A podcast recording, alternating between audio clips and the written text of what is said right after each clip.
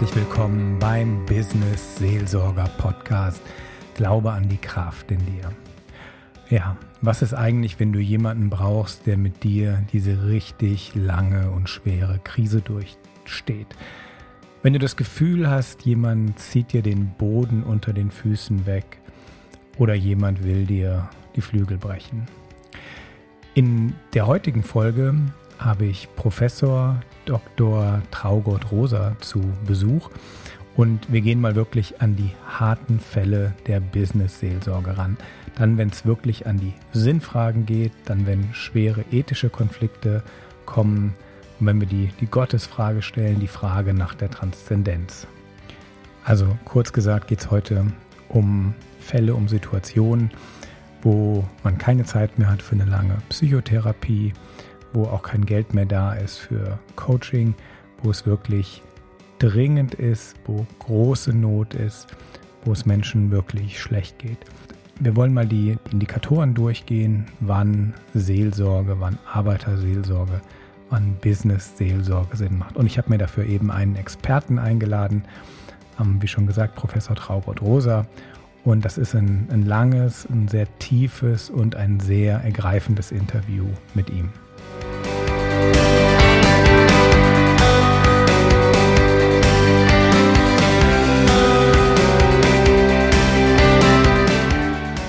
Ja, herzlich willkommen, Professor Traugott Rosa.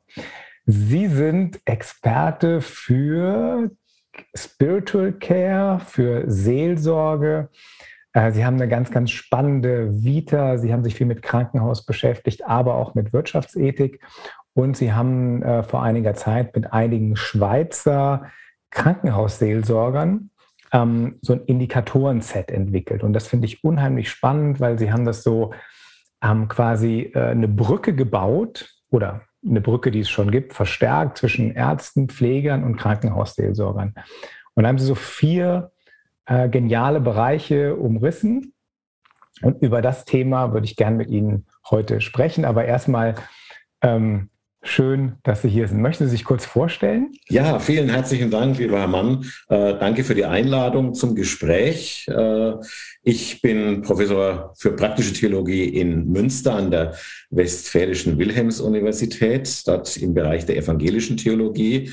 Ähm, ich komme aber, wie Sie schon gesagt haben, ursprünglich mal aus der Ethik, aus der Wirtschaftsethik. Da habe ich mich ein bisschen auch mit unternehmensethischen Fragen äh, beschäftigt, bevor ich in den Bereich der Medizinethik gegangen bin und von da aus dann äh, in den Bereich auch der Seelsorgelehre und Seelsorgetheorie ich habe für eine Weile auch bei einem Unternehmen gearbeitet, das im ähm, Diakoniebereich tätig ist.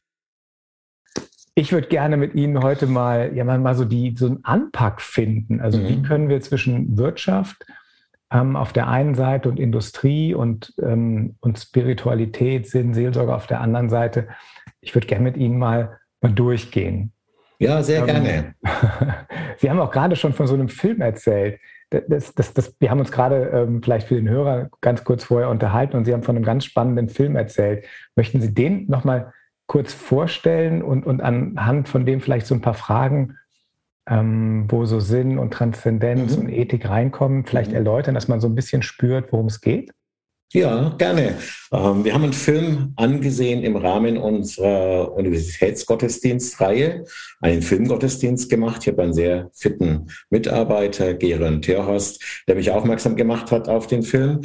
Ähm, es geht um einen Film von Ken Loach aus dem Jahr 2019, Sorry, We Missed You. Und er erzählt die Geschichte einer Familie, ähm, bei denen beide Eltern berufstätig sind, beide sehr äh, drin hängen, wie man so sagt. Äh, die Mutter als häusliche Krankenpflegerin mit einem ähm, streng getakteten äh, Timing, wo sie immer in den Haushalten der pflegebedürftigen Menschen sein muss und der Vater ähm, als äh, selbstständiger Franchise-nehmender Paketlieferbote. Mhm. Und äh, die Belastungen eines streng getakteten Arbeitsumfeldes, bei dem das Ausfallen durch Krankheit oder durch eine Familiensituation im Grunde dem Arbeitnehmer oder auch den dann als selbstständig äh, titulierten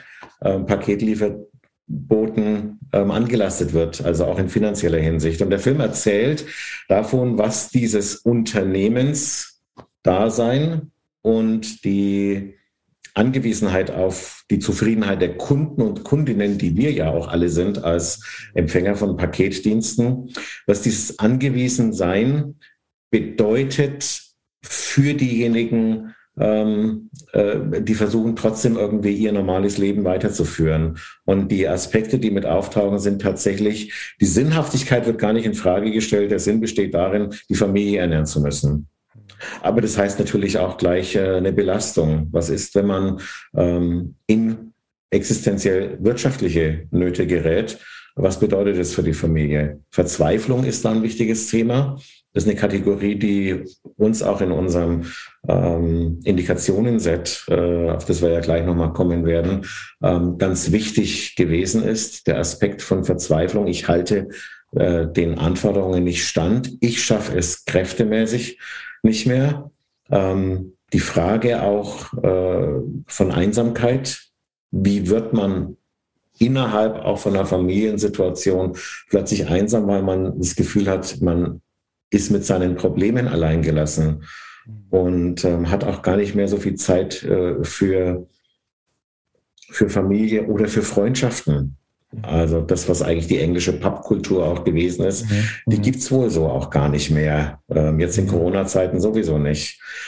Aspekte von Scham und Schuld ist ein ganz wichtiges Thema, was in dem Film auch mit auftaucht. Äh, der Vater schämt sich dafür, dass er im Grunde seine Familie nicht allein ähm, ernähren kann oder auch mit der Frau zusammen eigentlich der Familie nicht mehr das bieten kann, was sie sich eigentlich mal geträumt haben und dass er, und das wirft ihm sein pubertierender Sohn vor, dass er eigentlich ein Loser ist. Also er hat auch so eine Schamsituation in seiner eigenen Familie ähm, und verliert damit zunehmend auch die Kontrolle eigentlich über sein eigenes äh, Leben. All dieses als Resultat im Grunde der Konflikte, die er durch seine Arbeit mit durchlebt.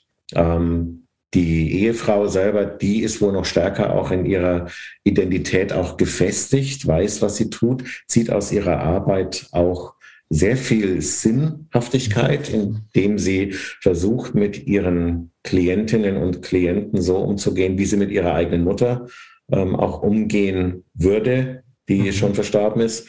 Also eine ganz komplexe äh, Bedürfnislage, das, was nicht da ist ist ein Mensch, mit dem man drüber sprechen kann und der einen auch berät in der Situation, versucht ein bisschen einen analytischen Blick auch zu bekommen oder sich auch distanzieren zu können oder einfach auch mal heulen und klagen zu können, mhm. ohne dabei das Gesicht zu verlieren. Also was fehlt, ist Seelsorge.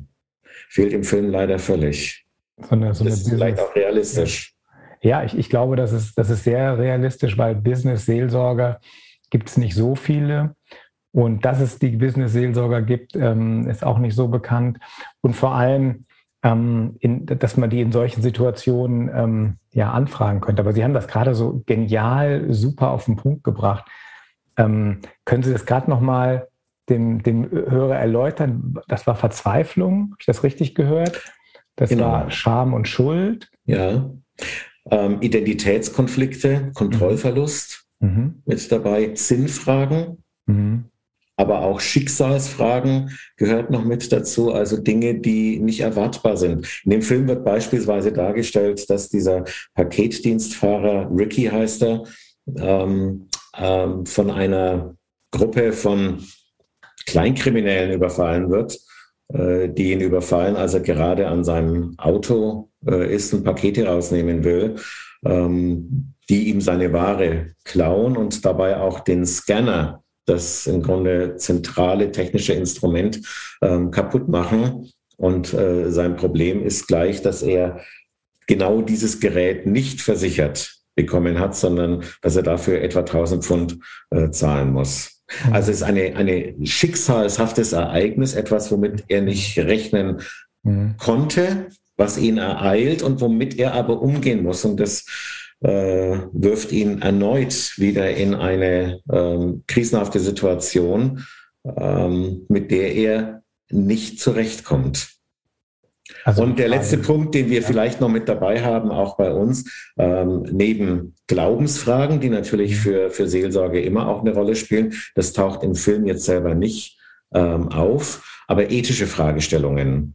Also tatsächlich, wo es um ethische Konflikte geht. Und das kann man am Film vielleicht auch nochmal deutlich machen, indem äh, am Ende die Frage aufgeworfen wird von der Familie, dass er diesen Job, diesen Knochenjob aufgeben soll, äh, nicht mehr zur Arbeit soll, aber er sagt, ähm, er muss zu der Arbeit, er muss ähm, seinen Beruf da weiterhin ausüben, seine Stelle wahrnehmen, äh, weil er ansonsten mit den Schulden, die er jetzt aufgeladen hat, ähm, um sie einen Kleintransporter kaufen zu können, äh, nicht zurechtkommen wird. Also das Drama noch mehr. Und der ist dann tatsächlich in so einem ethischen Konflikt.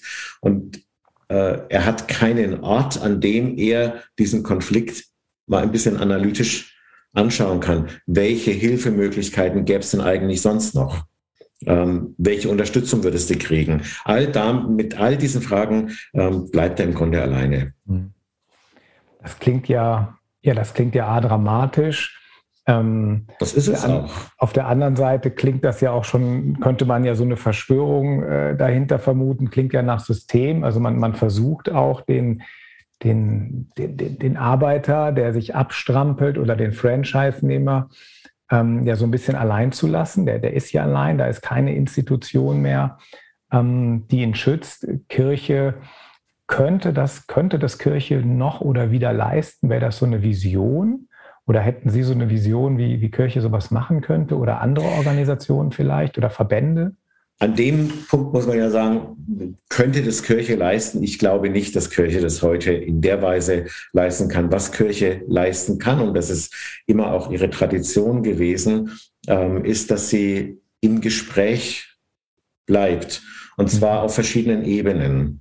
Ähm, sowohl beim Einzelnen, also in dem Fall beim Franchise-Nehmer, ähm, aber auch bei der Arbeitnehmerin, der Arbeiterin, also auf allen Ebenen, wo es um die Begleitung eines einzelnen Menschen in so einer krisenhaften Situation geht, aber auch auf der Ebene, in der ähm, eine Struktur, eine Organisationsform auch mit da ist, eine institutionellen Ebene. Es kann Innenbetrieb sein, bei dem man etwa mit dem Personalreferat oder auch mit dem Controlling äh, sich ins Gespräch bringt und auf Probleme hinweist. Setzt voraus, dass man ein vertrauenswürdiger Partner, Gesprächspartner vor Ort ist. Mhm. Ähm, auf einer höheren Ebene, und da kann Kirche sich schon durchaus auch mit einbringen, ist es im Gespräch auch mit Entscheidungsverantwortlichen zu mhm. sein, sowohl auf politischer Ebene als auch auf Verbandsebene. Und das halte ich für einen Bereich, der dringend auch notwendig ist. Wenn man auf diesem Bereich da ist, muss man kein Besserwisser sein.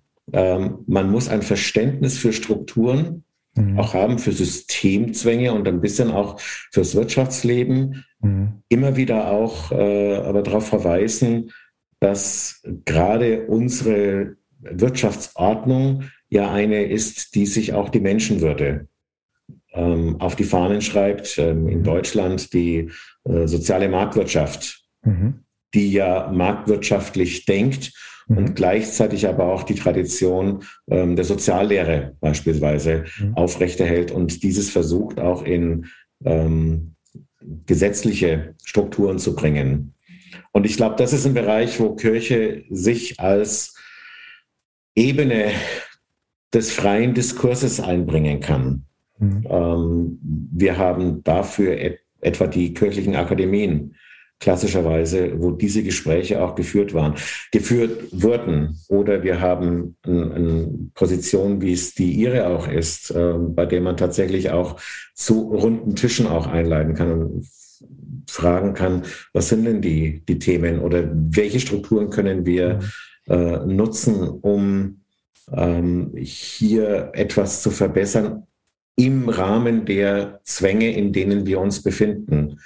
Ähm, es ist ja nicht wirklich hilfreich, wenn man nur prophetisch auftritt. Sozialprophetie ist wichtig, aber wenn man nur prophetisch auftritt, ähm, dann weiß jeder schon, was man zu sagen hat. Mhm. Viel wichtiger ist, dass die Menschen das Gefühl haben, ich habe was zu sagen und ich kann mich auch zu Gehör bringen. Und das gilt für alle beteiligten Seiten. Das war gerade genial, das Thema Einsamkeit. Mhm.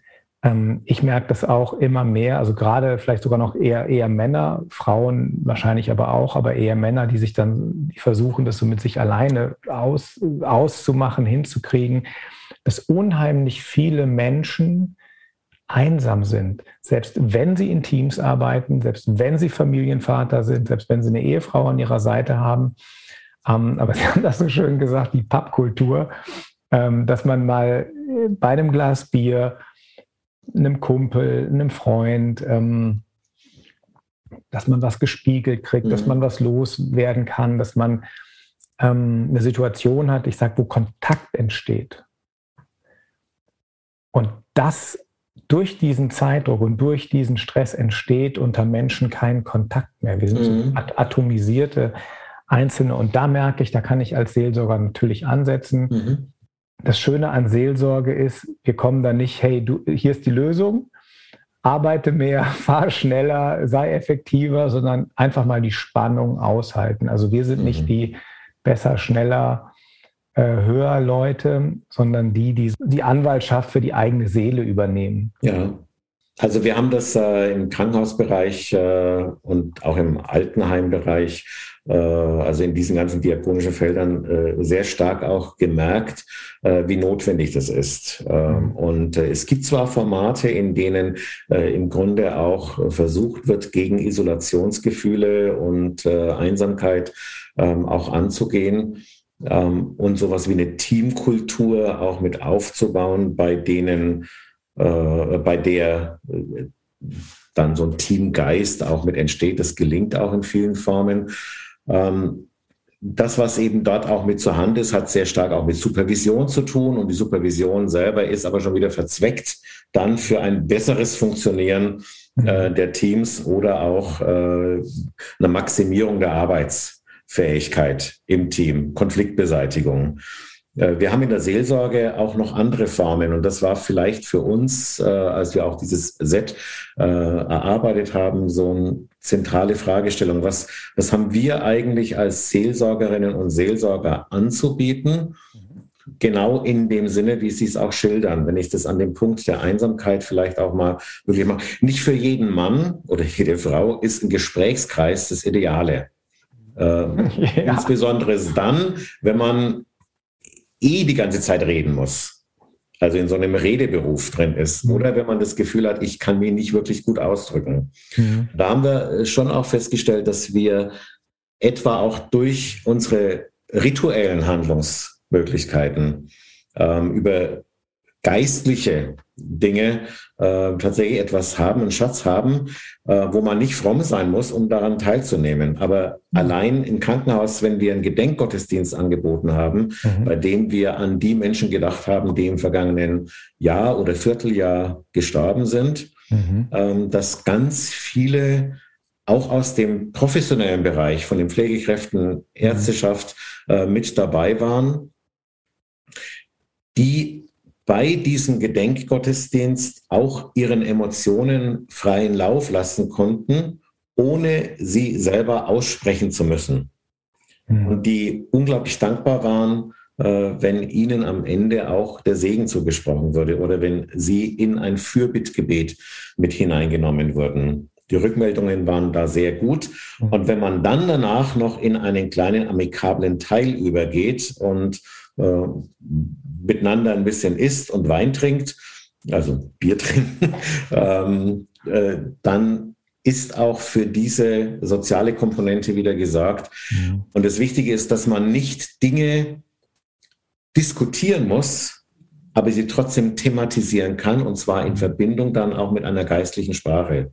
Also über einen Bibeltext, über einen Klagepsalm, über ein Gebet, ähm, über ein Lied, das man miteinander auch mit singt. Das Schöne ist an der Seelsorge, wir können zweckfrei arbeiten. Mhm. Am Ende muss kein Resultat rauskommen, ähm, dass man dann von einem Controlling wieder verteidigen müsste. Mhm. Ich, ich glaube, das ist genau dieses zweckfrei. Einfach mal, ich darf so sein, wie ich bin. Mhm. Und ich meine, das ist ja auch so ein ganz, ganz, ganz hohes Ziel in der Spiritualität. Einfach da sein, so wie du bist, bist du gut. Und ich glaube, das ist ja schon mal ein riesen Gegengewicht gegen diesen Druck, gegen diesen Stress. Ich habe sogar mal gehört, war das Richard Rohr, wenn du Stress hast, dann ist deine Seele, dann bist du nicht in Einklang mit deiner Seele, weil du willst irgendwo sein, wo du noch nicht bist. Mhm. Und Seelsorge sollte eigentlich so jeden wieder ins Hier und Jetzt zurück, zurückbringen. Ja, oder vielleicht sogar auch ein bisschen ähm, anleiten, die eigenen Ziele ähm, so zu setzen. Also man darf ja noch nicht da sein, wo man hin will. Mhm. Aber das, wo man hin will, das sollte man realistisch, mhm. aber doch auch visionär beschreiben können. Mhm. Und äh, unternehmerisch gesprochen äh, sind die Unternehmensziele auch meine Ziele. Ist Menschen, mit denen wir in der Seelsorge zu sprechen haben, sind nicht nur Einzelne, sondern sie sind Einzelne in ihren Systemen, in denen sie drin sind, in ihrer. Rolle und dann auch in ein kritisches Gespräch zu gehen, sind die Ziele möglicherweise ähm, falsch gesetzt oder Ziele, die äh, gar nicht einholbar sind. Mhm. Äh, und dann entsteht Stress. Mhm. Wenn aber das Ziel ein richtiges ist, bei dem ich sage, ja, ganz genau, da möchte ich hin und ich weiß auch, wie ich es erreichen kann, mhm. dann entsteht vielleicht sowas wie Eustress, also ein, ein, ein positiver Stress ähm, der eher auch zu sowas wie einer Sinnerfüllung äh, mit beiträgt. Wäre ja Quatsch, wenn wir alle sagen, unser Ziel ist stressfreies Leben. Das gibt es doch gar nicht. nein, nein, das ist klar, das stimmt. Aber schon mal die Unterscheidung zwischen Eustress und, und die Stress. Was hat denn in dem Film oder überhaupt ähm, die Krankenpflegerin oder die mhm. Krankenschwester, ähm, die ja sagt, nee, ich habe ein, ein, eine Sinn, ich mache sinnvolle Erfahrungen bei der Arbeit und dieser Franchise-Nehmer, ähm, dieser Paketbote, das ist, wenn ich das richtig verstanden habe, das mhm. spielt in Großbritannien. Ja. Bei, bei, uns, ich kenne jetzt, also unsere Fahrer kommen natürlich auch immer an die Tür, aber das sieht so aus, als ob die ein DHL oder ein Amazon-Logo zumindest auf dem Wagen haben. Das ist nicht das Gefühl, ich habe nicht das Gefühl, dass die den selber kaufen, den Bus. Ähm, aber warum haben manche Berufe mehr Sinn und, und, und manche weniger? Ist da zu viel? Mhm Wirtschaftsdruck im Vordergrund oder, oder, oder ist das auch Unternehmergeist? Mhm. Oder gibt es da eine Spannung, die man aushalten muss? Ich glaube, es hat was damit zu tun, wie ich ähm, erfahre, dass das, was ich tue, wo ich mir Mühe gebe, auch gewertschätzt wird. Mhm. Also eine Art äh, Feedback-Kultur. Und die kann man natürlich monetär ansetzen. Man kann sie über Geldwert, ähm, über Boni mhm. ähm, bezahlen. Das heißt aber, es wird immer wirtschaftlich umgesetzt. Während, und das ist die Erfahrung der, der Krankenschwester, die nicht mehr verdient, wenn sie mehr Zeit bei den Menschen ist, ähm, wenn sie aber ähm, auch bei garstigen und aggressiven Klienten ähm, doch erkennt, dass das, was sie tut, von denen auch äh, anerkannt wird.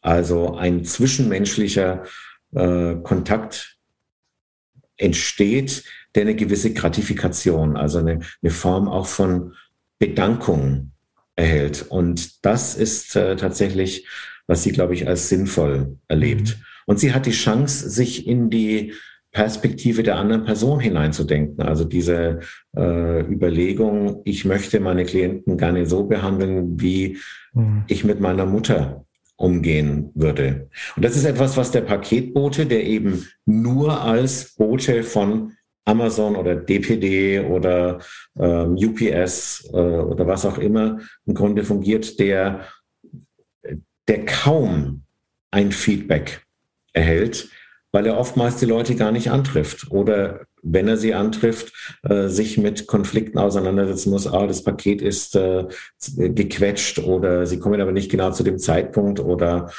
ähm, äh, ich nehme es nicht an, Mhm. Also wir kommen diese Form von Gratifikation nicht. Und wenn diese äh, Bestätigung dessen, was ich tue, ausbleibt, dann ist es eine Art von Sinndefizit im eigenen Leben. Und dann, und dann braucht es einen guten Seelsorger, der hilft. Sie haben ja, also wir hatten ja die vier Ebene, Ebene Sinn, Ebene Transzendenz, ja. Identität und Ethik. Ja. Ich habe noch, will noch mal nachbauen bei der Frage Transzendenz. Ähm, in der Indikation, die Sie da erstellt haben, war das klar, da ist jemand äh, in einer sehr schweren Krankheit konfrontiert, der fragt, wieso gerade ich, äh, was kommt, vielleicht sterbe ich bald, was kommt danach. Ja. Gibt es das auch im, im, im wirtschaftlichen Bereich, im Arbeitsleben? solche, solche Fragen, wo, wo Gott eine Rolle spielt? Oder ist das erst am Ende des Lebens wichtig? Also wir haben, vielleicht muss ich das äh, dazu sagen, wir haben diese Kategorien erarbeitet, weil wir uns die ähm, unterschiedlichen Arbeitsbereiche und Felder angesehen haben, in denen Seelsorge im Krankenhaus tatsächlich unterwegs ist. Mhm. Das haben wir versucht auch zu differenzieren. Wir haben da Literatur angesehen dazu, aber natürlich auch unsere eigenen Erfahrungsfelder mit eingebracht ähm, und haben identifiziert, welche Themen tauchen denn eigentlich ähm, regelmäßig mit auf. Mhm. Und dabei spielt eben dann, wenn man es dann clustert, äh, in Kategorien spielt der Bereich äh, Transzendenz auch eine wichtige Rolle in, in zweierlei Hinsicht. Einmal in Fragen tatsächlich auch auf Glaube und Ungewissheit und zum anderen aber auch auf Rückzug und Einsamkeit, also Beziehungsverlust. Und Transzendenz bedeutet ja sowohl, dass ich über meinen ähm, eigenen Tellerrand, meine eigene Person hinausgucke im Blick auf andere Beziehungen mit Mitmenschen oder auch mit der Umwelt, aber auch in der großen Transzendenz ähm, im Blick auf äh, Hoffnung, ähm, auf Glaubensfragen, auf eine Gottesbeziehung.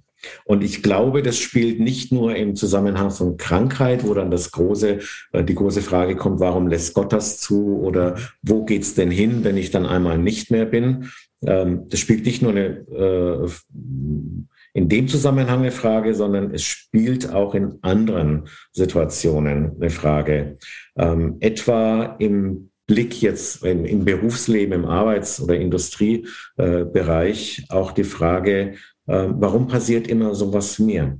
Also mhm. die Warum-Frage ist nicht nur eine Krankheits- oder Sterbensfrage, sondern warum habe ich's immer so schwer in äh, sozialen Zusammenhängen? Oder warum bin ich immer derjenige, der das Gefühl hat, er wird gemobbt? Mhm. Ähm, oder der in einem Konkurrenzkampf immer irgendwie ähm, das Nachsehen mhm. hat. Ähm, warum passiert es immer wieder? Und ähm, das kann sehr schnell auch mit ähm, religiösen Aspekten zu tun haben. Es ist ja ein uraltes Thema, der Konkurrenzkampf zwischen Kain und Abel oder zwischen Jakob und Esau, wenn man die alten Geschichten nimmt. Oder auch bei den Jüngern gibt es auch so ein Konkurrenzdenken, wer eigentlich zur Rechten und Linken von Jesus im äh, Reich Gottes dann mal sitzen darf.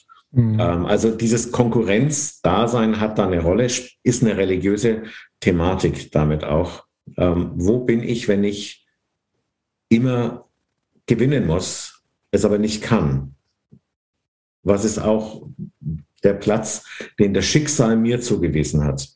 Bis hin äh, dazu, was bin ich denn eigentlich wert, mhm. wenn ich, wenn ich nicht bestehen kann durch das, was ich tue?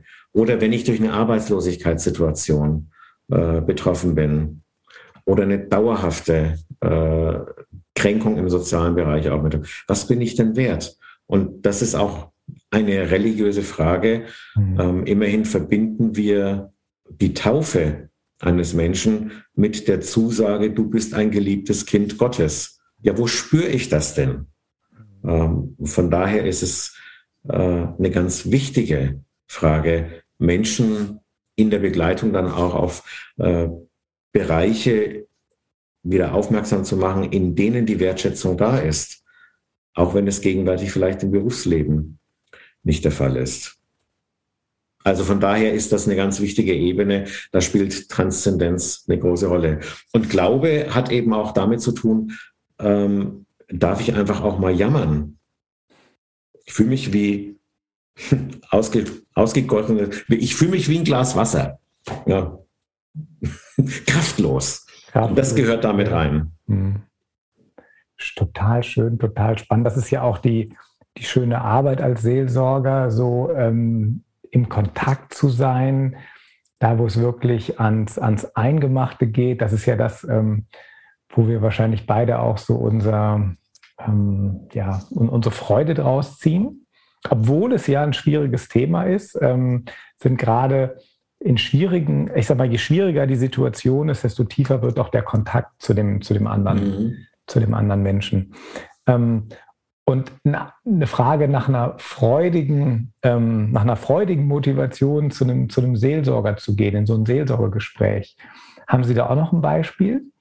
Dass ich also nicht erst, wenn es ja. überhaupt nicht mehr geht, jetzt geht nichts mehr und boah, jetzt kann ich nicht mehr und jetzt gehe ich zum Seelsorger. Kann man da auch in anderen Punkten hinkommen? Na klar, also ich würde aber vielleicht fast eher sagen, dann muss es vielleicht gar nicht die Seelsorgeperson sein, sondern es muss einen Ort geben, an dem man diese Seelsorge sogar auch ein bisschen vielleicht für sich alleine auch praktizieren kann. Wir haben im Krankenhaus äh, festgestellt, wie wichtig ähm, unsere Krankenhauskapelle ist. Mhm. Ähm, also die Kirche im Krankenhaus oder ein Raum der Stille, so wird es jetzt neuerdings dann auch mehr genannt. Und wie wichtig es ist, dass Menschen dort beispielsweise eine Kerze anzünden. Mhm. Im Krankenhaus selber freudige Ereignisse sind ja, wenn eine Operation gut geklappt hat oder wenn eine Diagnosestellung war und es ist nicht der äh, Befund gekommen, äh, vor dem ich so viel Angst hatte. Ähm, auch für die äh, Mitarbeitenden bei einer ähm, neonatologischen Situation, wenn ein Kind überlebt. Das ist, sind alles Punkte, bei denen sehr viel Freude da ist. Und das mhm. feiert man natürlich auch miteinander. Es sind so Luftschlangen und irgendwie Raumdeko. Wow. Ähm, aber einen Ort zu haben, zu dem ich hinkommen kann, mache ich eine Kerze an und ich trage in ein kleines Buch mit ein, ähm, wofür ich vielleicht jetzt dankbar bin.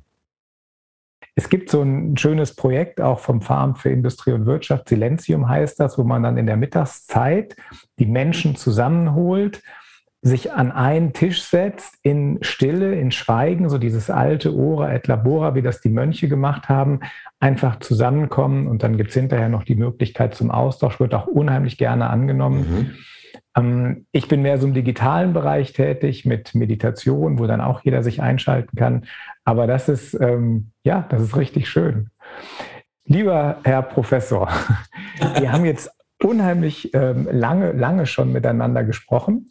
Haben, haben Sie noch was, was Sie ähm, den Hörern noch mitgeben möchten? Ja, also eines gäbe es tatsächlich noch. Äh, die Idee hinter unserem Indikationen-Set mhm. war ja, dass wir festgestellt haben, wir als Seelsorge werden meistens gerufen, wenn es ans Sterben geht. Und das kennt jeder Seelsorger äh, im Krankenhaus, ähm, dass, äh, wenn gesagt wird, guten Tag, ich bin äh, Krankenhausseelsorger, dass die Antwort kommt, ist schon soweit. Also es kommt irgendwie schon immer gleich äh, der Tod durch die Tür. Und wir haben festgestellt, wir, wir sind eigentlich für mehr.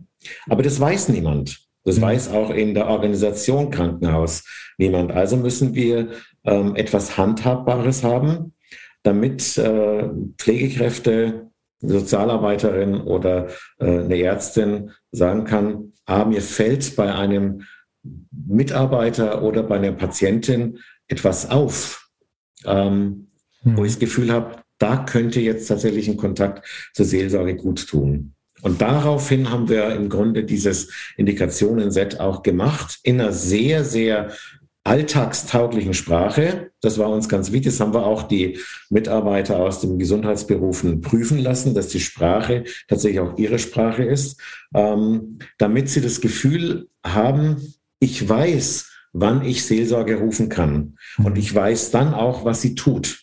Mhm. Das war uns nochmal wichtig, weil äh, viele der Mitarbeiterinnen und Mitarbeiter eben gar nicht wussten, was tut denn eigentlich so ein Seelsorger, wenn er dann ins Krankenzimmer reingeht. Und das, glaube ich, ist ein Punkt, den kann man auf andere Bereiche mit übertragen, dass man sagt, was tut denn die als Seelsorgerin, als Seelsorger, wenn, wenn er sie reingeht?